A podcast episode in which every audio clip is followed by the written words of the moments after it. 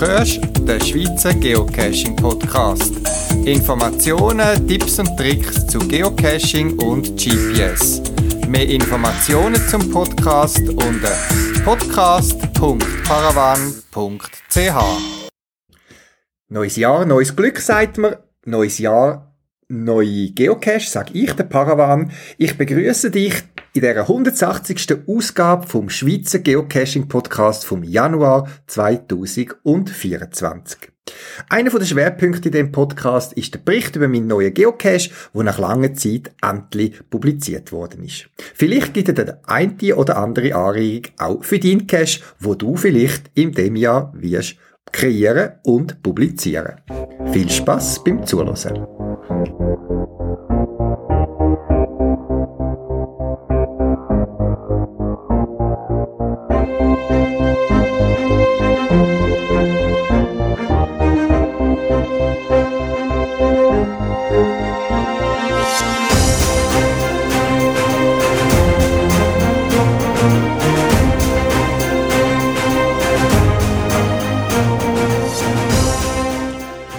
Ziemlich genau zwei Jahren habe ich einen Bericht, eine Dokumentation von einer Historikerin gefunden und gelesen, wo über geschichtliche Ereignisse berichtet, wo da in der Region, wo ich wohne, der Grossraum Zürich, vor etwa 80, 100 Jahren so stattgefunden haben.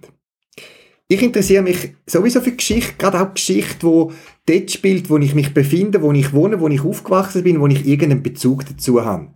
Das ist ja das, was mich bei Lost Place Cash, wo ich leider in letzter Zeit nicht mehr so häufig kann können besuchen, fasziniert. Man besucht einen Ort mit einer Geschichte und wenn ich so Lost Places besuche, dann nimmt mich immer Wunder auch, was hat dort damals stattgefunden, was ist passiert dort, wo irgendwie das Leben, Geschichte und so weiter plötzlich erlebbar wird, weil man vor Ort ist, weil man einen Bezug hat dazu.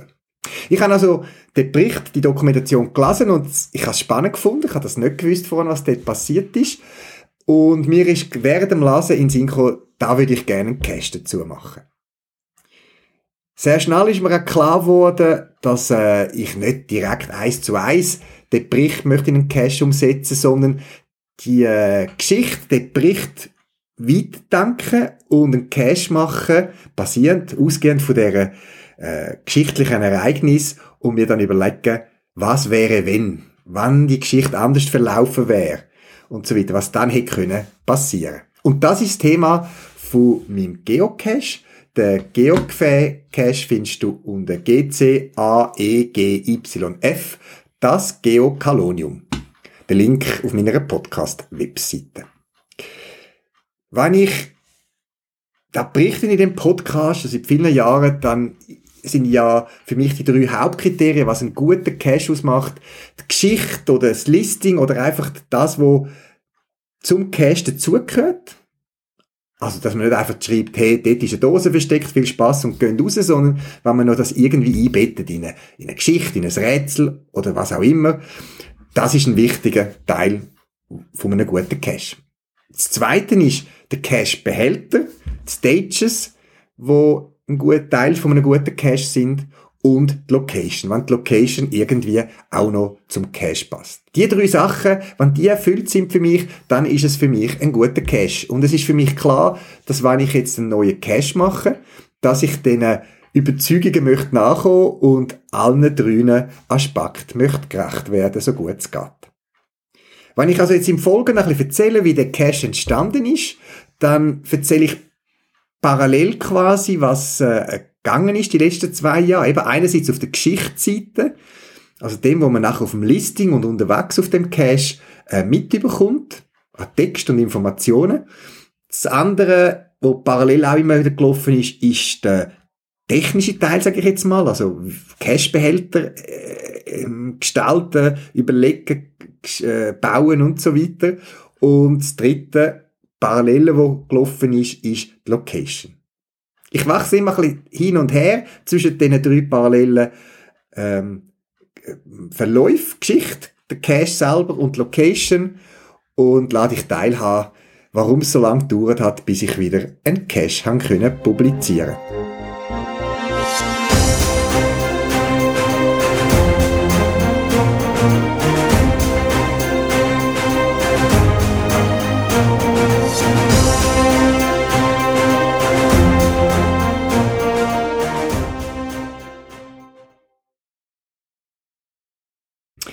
ich weiss allerdings, dass wenn ich so Ideen habe, dann müssen die irgendwo mal in meinem Kopf platziert werden und je nachdem, wenn ich am Wandern bin oder Velofahren oder sonst unterwegs, dann schafft das im Hintergrund und plötzlich kommen mir Ideen zu Sachen, die ich mir quasi mal im Kopf deponiert habe. So ist es auch bei dieser Geschichte passiert.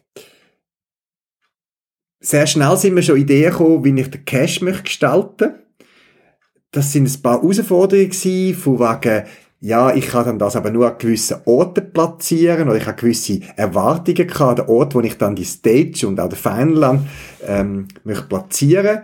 Und sehr bald sind so die ersten Bastelprototypen bei mir auf dem Schreibtisch rumgelegen und haben ein paar Abend versäumt, bis ich ein paar Sachen, Ideen, Konzepte mal erarbeitet habe. Ich habe eine grosse Kiste mit Material, wo ich immer wieder fülle mit Sachen, wo ich mal irgendwie finde, Einzelstück Sachen, wo man vielleicht, sonst Food gerührt haben oder wo ich irgendwo mal beim Posten irgendwo gesehen habe und denke, das könnte ich mal für einen Cash verwenden. Und gerade auch mit Elektronik und Lampe und so weiter äh, habe ich schon ein paar Sachen in meiner Kiste gehabt und habe dann mit dem mal ein bisschen angefangen zu experimentieren. Sehr schnell habe ich aber gesehen, dass ich nicht genug Material habe, also habe ich mal die ersten Bestellungen rausgelassen, wo ich noch weiteres Material gebraucht habe. Und das braucht immer ein bisschen Zeit, bis das bei mir ist eben. Gewisse Sachen kommen von weiter, gewisse sind näher, gewisse kann ich vielleicht übers Geschäft beziehen. Das ist ganz verschieden. Auf jeden Fall ist das mal ein Strang, der angeworfen worden ist, rund um Technik und Gestaltung vom Geocache. Während ich die Idee von dem Cache umgetragen, dann habe ich aber auch andere Cache von mir gewartet. Ich hatte die ein, der ein oder andere Cache, den ich viele Jahre ähm, draussen kann, wo eigentlich gut gelaufen sind, habe ich archiviert, weil ich einfach das Gefühl die Zeit für die Cache ist vorbei, sie sind gut gewesen, sie sind gelaufen. Und natürlich überlegt man sich gerade auch, wenn man so einen Cache wieder zurückbaut, ja, was hat sich bewährt, äh, was macht Freude, was macht immer noch Freude, was hat vielleicht eher früher Freude gemacht.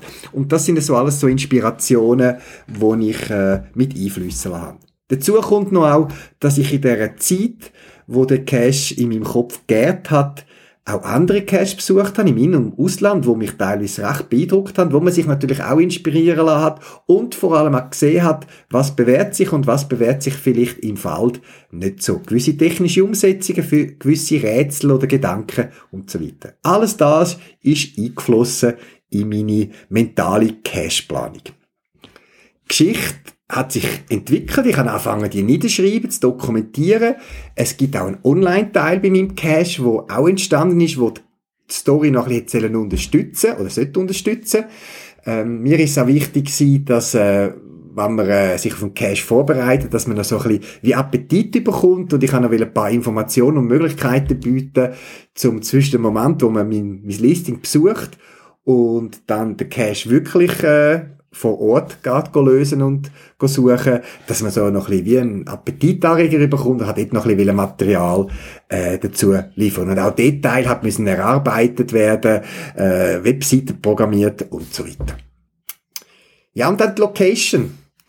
Die Location, eben wie gesagt, habe ich gewisse Wünsche gehabt, die ich gerne hatte. Eben vor allem ist ein Witterungsschutz. Ich kann nicht wollen, irgendwo etwas irgendwie an eine Baumwurzel montieren oder irgendwie sonst an einen Ort. Ich glaube, da habe ich mich in meinem Podcast schon ein paar Mal darüber ausgelassen, was ich als geeignet oder weniger geeignete Cache-Versteck äh, finde. Und ich habe doch recht viel müssen investieren, ähm, zum Örter finden. Zum Glück ist da auch ähm, das Kanton Zürich in dem Moment auch das GIS online verfügbar geworden. Das heißt nicht nur das GIS, also quasi der Grundstückplan und so weiter, sondern auch direkt, wenn ein Grundstück gehört, dass ich direkt an die Leute können angehen ich habe eine tolle Location gefunden, wo ich mir vorgestellt habe, die wären was, aber äh, mehrere haben sich dann zerschlagen, weil das Gebäude oder der Ort andersweitig genutzt worden ist, wo sich dann nicht geeignet hätte für einen Geocache. Und, aber schlussendlich habe ich doch äh, bei zwei Orten können anfragen, äh, die Sachen erklärt, noch müssen telefonieren teilweise. Und dann habe ich mal nach langem, sehr langer Zeit, habe ich dann die möglichen Orte bekommen. Nicht das, was ich in meinen möglichen Träumen mir vorgestellt hätte, aber schlussendlich muss man nehmen, was möglich ist. Und ich habe äh, dort gefunden, wo auch thematisch so ein bisschen passet zur, ähm, zur Geschichte.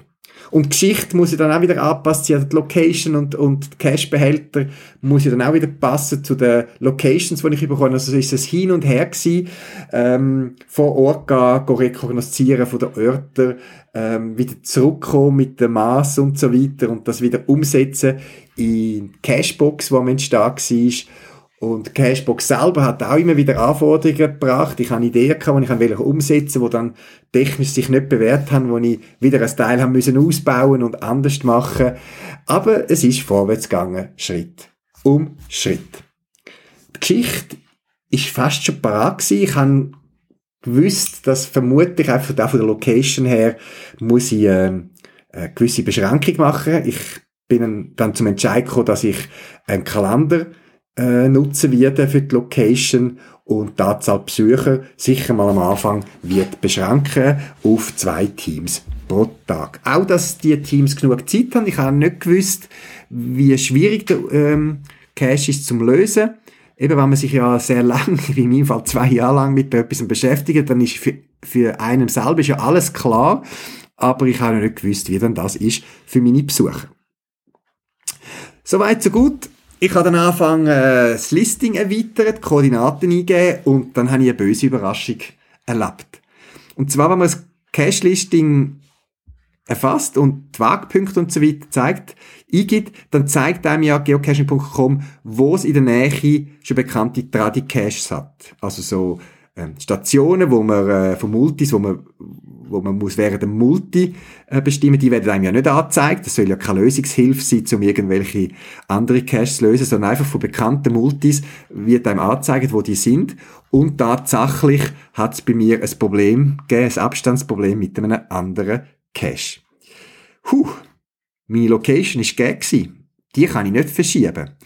Also habe ich Kontakt mit einem anderen Owner aufgenommen, habe die Situation erklärt, ähm, wir haben ein bisschen hin und her geschrieben. Ich bin sogar vor Ort gewesen und habe ihm äh, mögliche Alternativorte, die gleich sind wie der aktuelle Versteckort von, von seinem Mikro, das er versteckt hat im Wald, äh, äh, rausgesucht. Und so haben wir eine Lösung gefunden, dass er dann den Cache verschoben hat, dass ich meine Station dort haben können platzieren. Soweit, so gut und es zeigt auch, dass man in einer Geocaching-Community miteinander kann reden und einander unterstützt.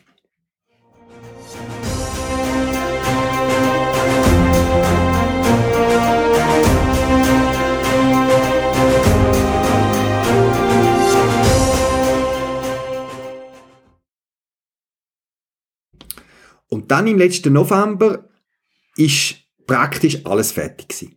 Ich habe meine Locations gehabt, ich habe die Cashbox 98% fertig gehabt, ich habe das Listing und die Geschichte fertig gehabt, passend auf die Location und Cashbox, wie sie jetzt final aussieht, habe ähm, auch das Material, das zum Cash gehört, Laminierapparat und so weiter.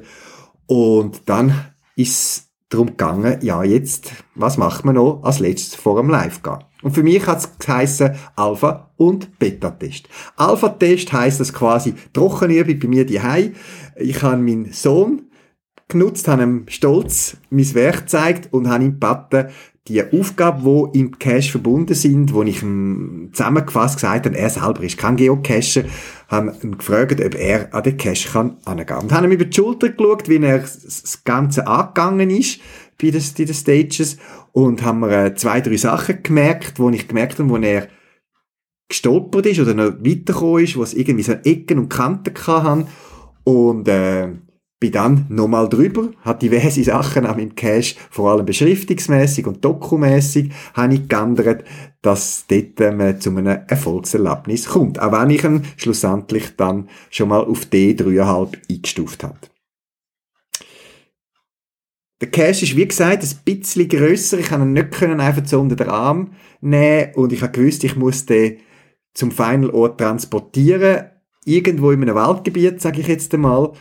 Und man darf ja nicht einfach so mit dem Auto in den Wald fahren. Also fragt man bei der Kantonspolizei an, wie komme ich zu einer Genehmigung zum dort hinfahren. Von der Holzkooperation habe ich Bewilligung für den Cash. Und die Kantonspolizei hat dann gesagt, ja, von ihnen aus ist das kein Problem, wenn sie wissen, wann ich dort hingehe und die Autonummern und, und so weiter. Aber ähm, das Land gehört ja einer gewissen Gemeinde und ich müsse von der Gemeindebehörde noch das Okay haben. Also habe ich mich noch an die Gemeindebehörde gewandt, wo auch leider nur beschränkte Öffnungszeiten hat. Darum habe ich es telefonisch, äh, weil ich auch tagsüber arbeite, nicht direkt können erreichen. Ich habe dann E-Mail geschrieben, es ist ein bisschen länger gegangen, das E-Mail ist zurückgekommen, alles in Ordnung.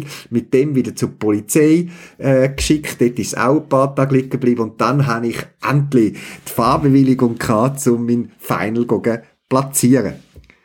Und dann ist es schneien. Und meine Frau hat gesagt, bei dem Schnee begleitet sie mich nicht und da will sie nicht, dass ich in den Wald hineinfahre, bei dem Wetter, wo man schon knapp noch aus unserem Dorf rauskommt. Huh, zum Glück habe ich zwei Daten eingegeben für die Fahrbewilligung, habe ich gewusst, ich habe noch ein Reservedatum. Und tatsächlich, in dem Reservedatum, die Woche darauf hat es weniger Schnee gehabt und wir haben können vor Ort fahren. Es ist schon speziell, mit einem Cash im Kofferraum in den Wald reinzufahren und mit Werkzeug und allem bepackt zu montieren.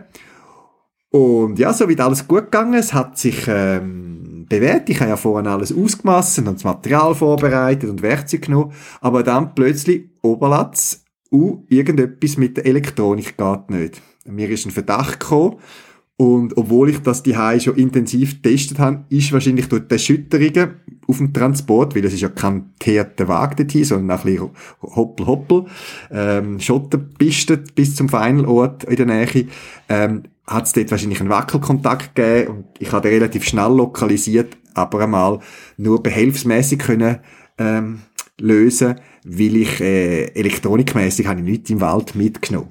Aber so weit parat, dass ich dann können freischalten Moment, freischalten heisst, für die Beta-Testen parat machen.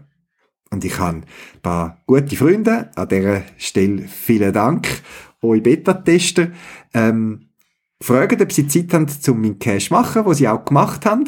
Äh, das Feedback ist gekommen, sie haben ihn gefunden, uh, schon mal gut. Difficulty haben wir dann nach, der, nach dem Beta-Test noch ein bisschen aufgeschraubt, es ist jetzt ein D4. Ähm, und ich habe noch wertvolle Input bekommen, wo es noch ein bisschen Feintuning gebraucht hat. Vor allem auch ähm, bei den Informationen, die man überkommt, bevor man losgeht. Ja, und dann habe ich das Listing eingereicht zum Reviewen, dort reviewen. Sehr schnell ist es Feedback gekommen. Ich habe noch etwas vergessen weil ja von meinem Listing noch ein Link noch mit hingeht auf eine andere Webseite, wo eben das, äh, der Appetizer, der, der, der Lustigmacher, ähm, äh, sich verbirgt. Dort habe ich noch müssen hinschreiben, dass das äh, eben keinen gefährlichen Inhalt hat und dass Groundspeak nicht dafür haftet und so weiter. Der bekannte Satz, den ich einfach in der Hitze des Gefechts einfach vergessen habe. Ich habe den reingefügt, alles so wie gut und dann ist der Cache freigeschaltet worden. Und schon am gleichen Tag haben sich die ersten angemeldet und seither wird der Cache regelmäßig besucht. Ich komme ein schönes Feedback über und das ist doch der schönste Lohn. Ich bin dann auch eine Woche, nach einer Woche, wo die ersten Geocacher ähm, vorbeigegangen sind, bin ich nochmal vor Ort gegangen. Einerseits habe ich äh, das kleine Elektronikproblem ein bisschen noch besser äh, professionell gelöst, dass ich da wirklich äh, sicher bin, dass es keine weiteren Probleme gibt. Und auch die Natur hat in der Zwischenzeit ein bisschen geschaffen. Ich habe möglichst versucht, auf Holz zu verzichten, weil eben Holz wird einfach modrig und nimmt Feuchte auf. Aber es gibt eine Stelle, was ein bisschen Holz hat und dort äh, hat sich das Holz ein bisschen gewollen und meine Mechanik ist nicht mehr so ganz reibungsfrei gelaufen. Zum Glück Werkzeug dabei gehabt, alles ein bisschen neu eingestellt. Und der Cache ist jetzt parat für weitere Geocacher, wo der Cache das Geokalonium besuchen das wäre ein Bericht von meinem Werdegang von einem Cash zwei Jahre lang. Ähm, ich hoffe, es hat sich gelohnt. Ich hoffe, dass die, die ihn besuchen, ähm, Spaß haben. Und vielleicht hat euch das eine oder andere können Anregung geben, dass auch ihr einen tollen Cash für uns alle könnt vorbereiten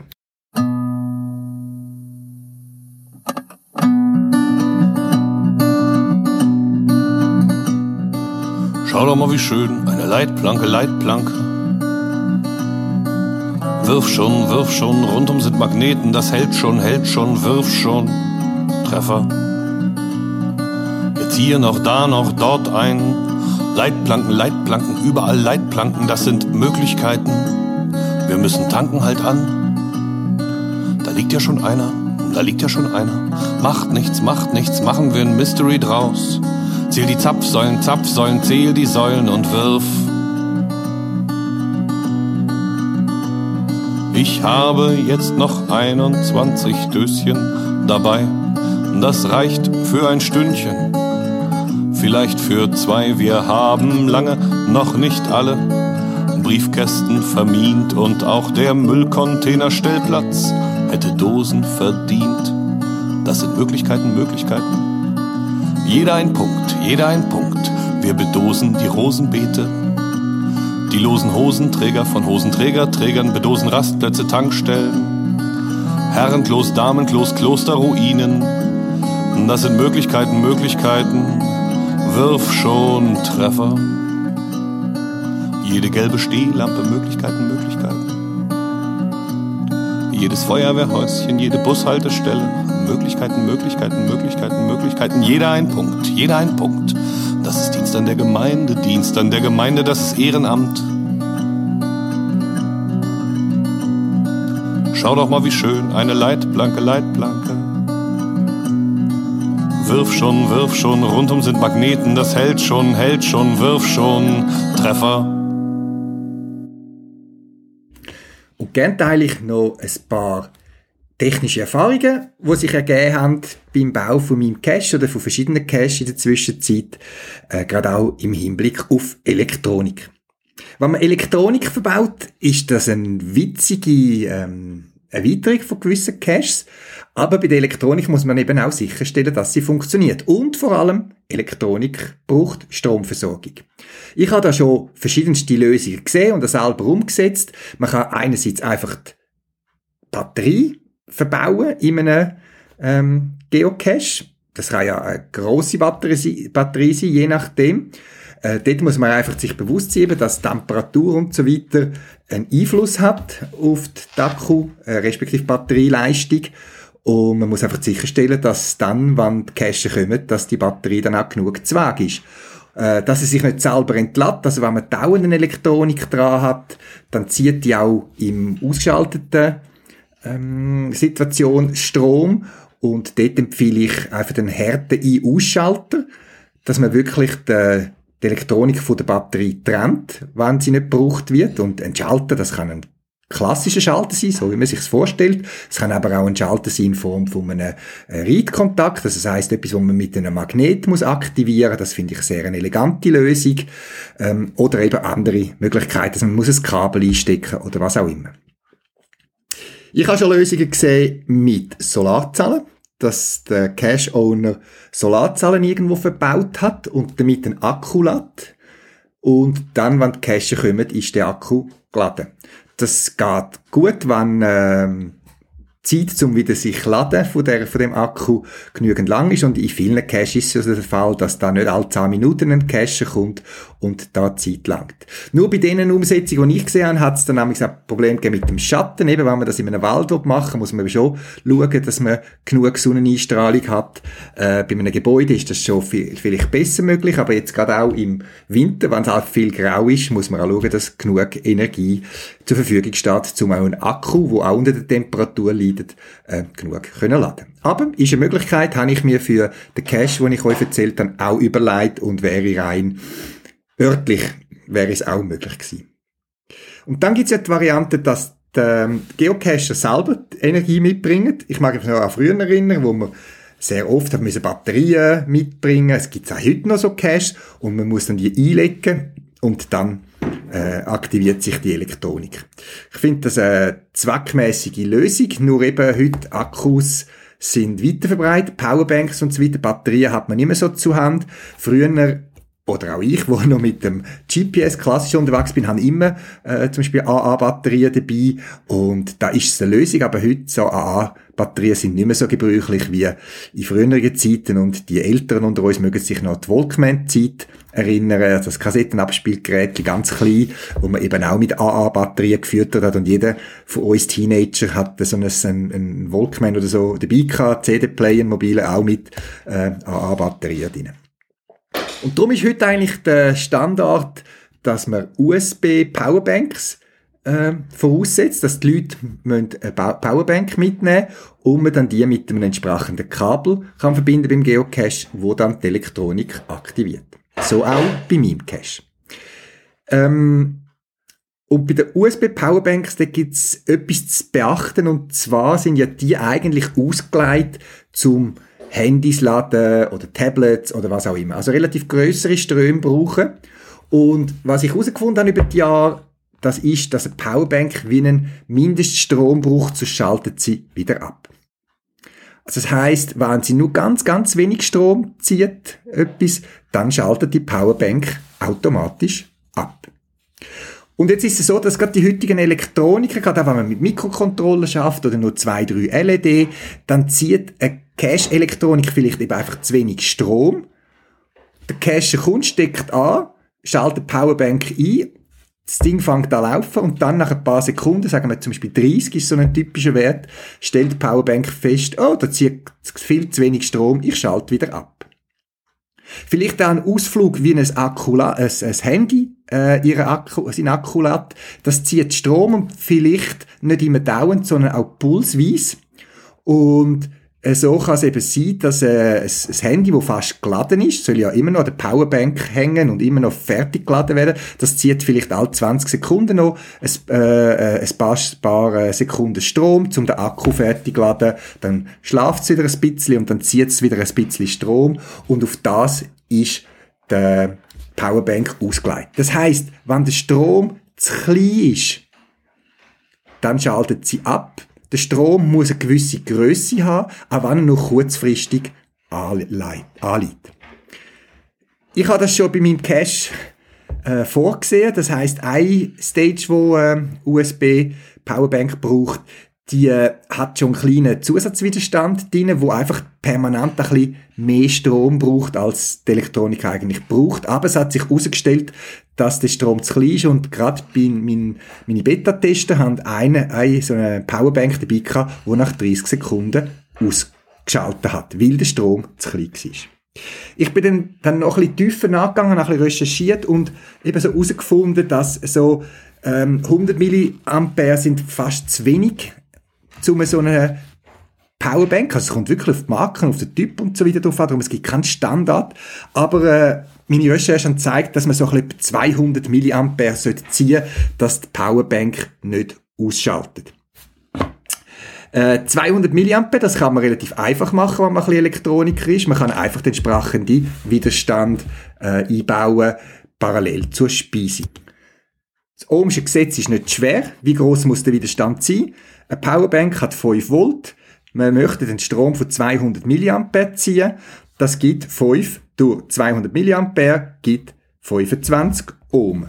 Hm, das ist nicht schwer gewesen. Aber jetzt müssen wir noch daran denken, dass der Widerstand muss die Leistung, die er zieht, muss er eben auch verbrennen. Verheizen. Und wie komme ich auf die Leistung?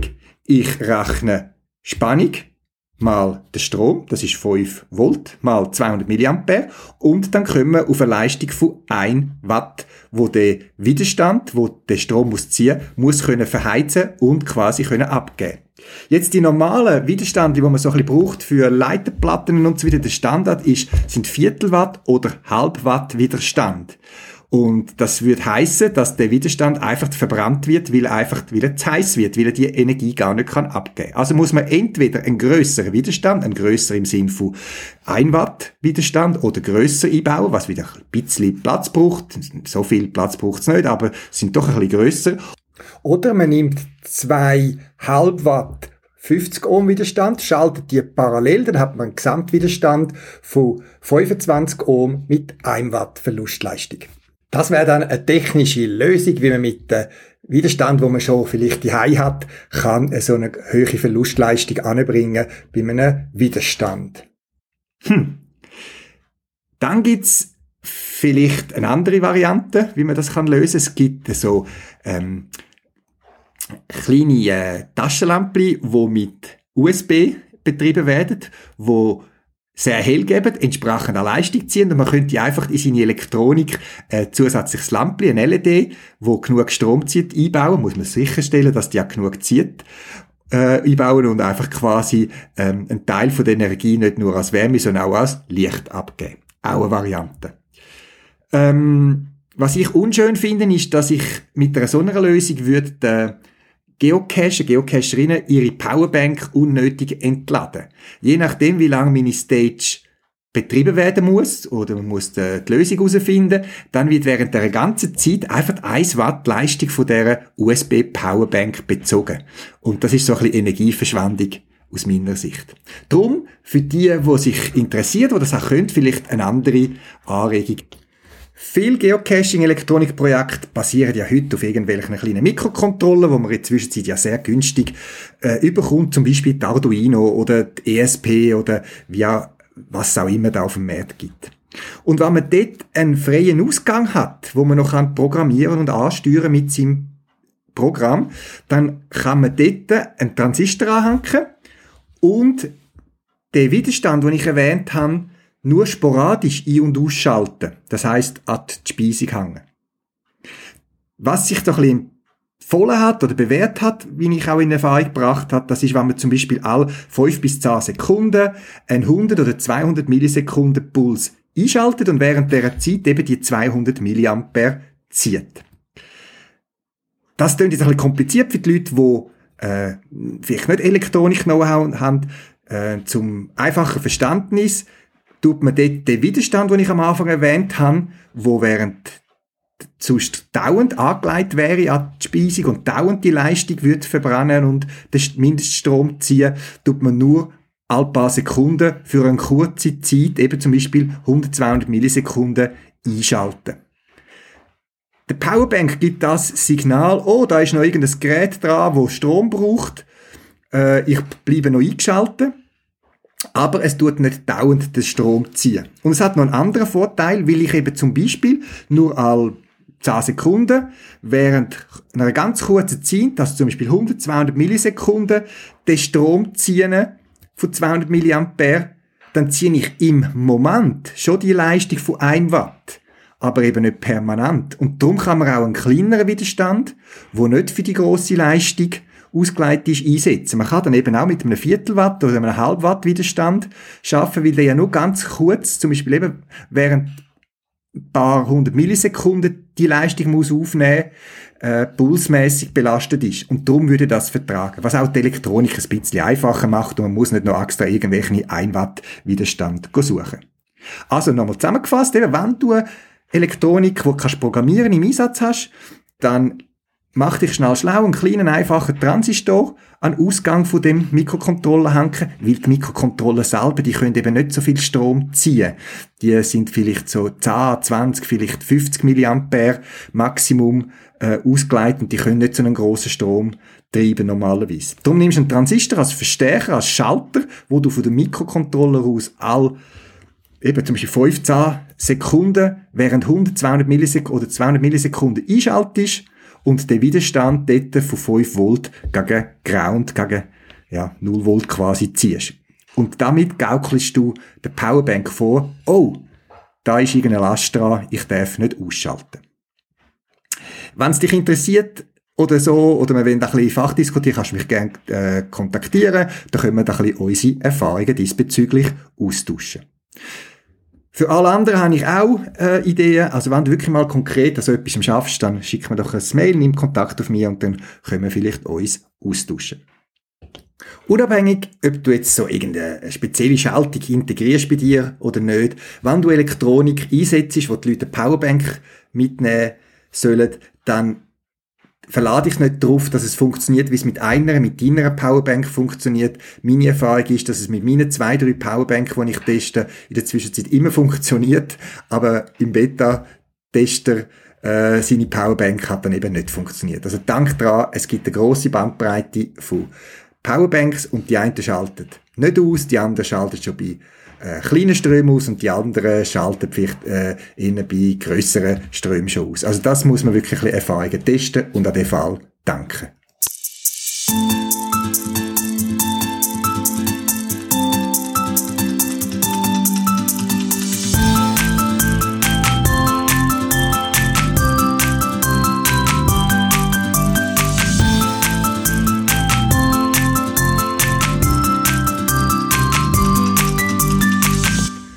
Auch nach vielen Jahren Geocaching äh, begeistert mich das GPS-System immer noch.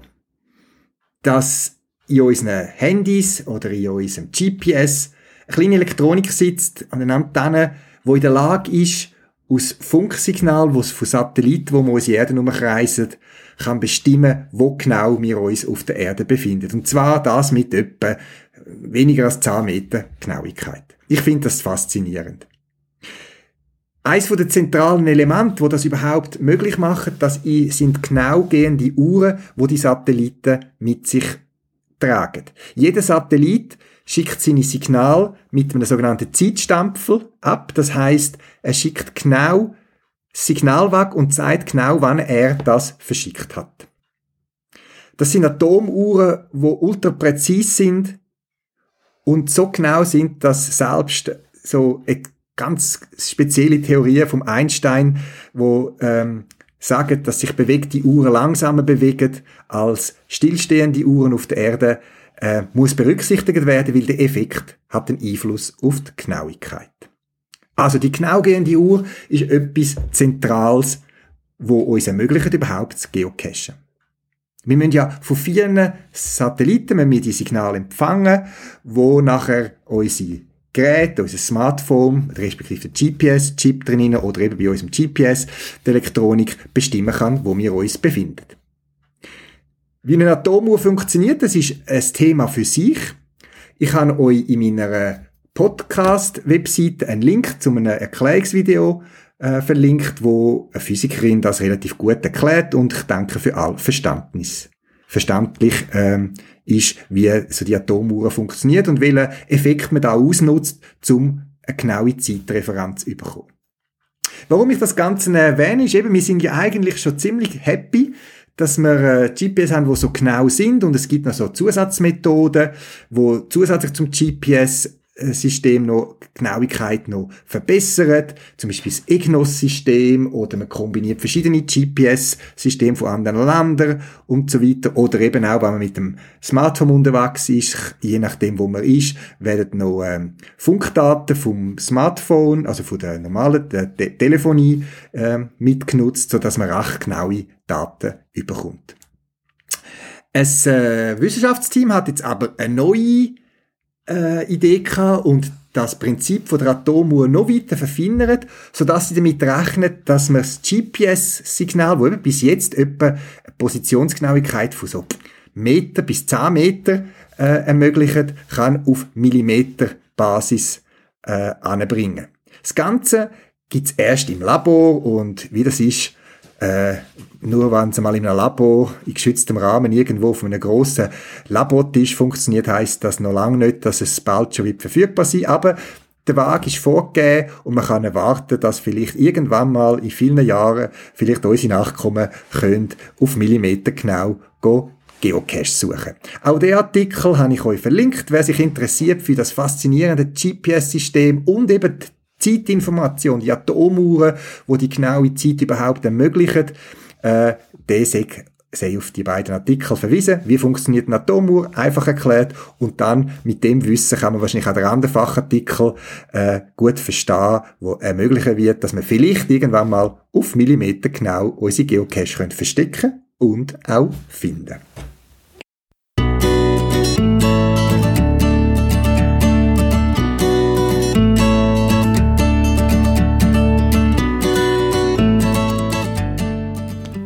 Ja, und gerade noch gibt's Hot News.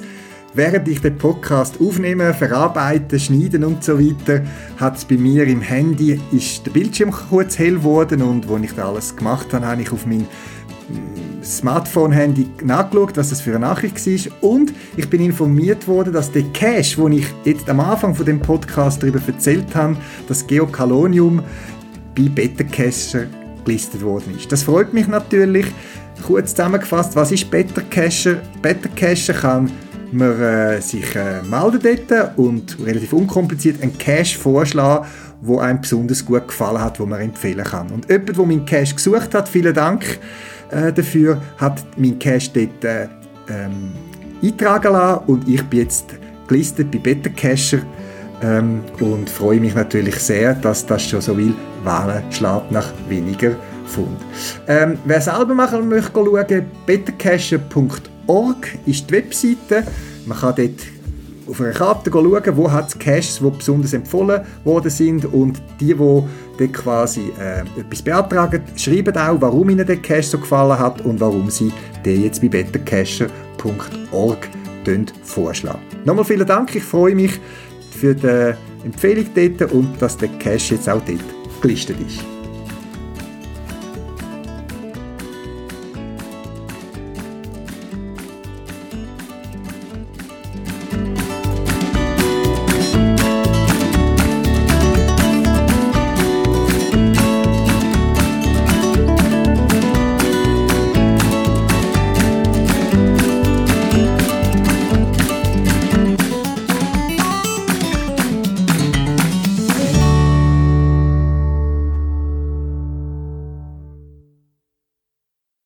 Das wär's für das Mal.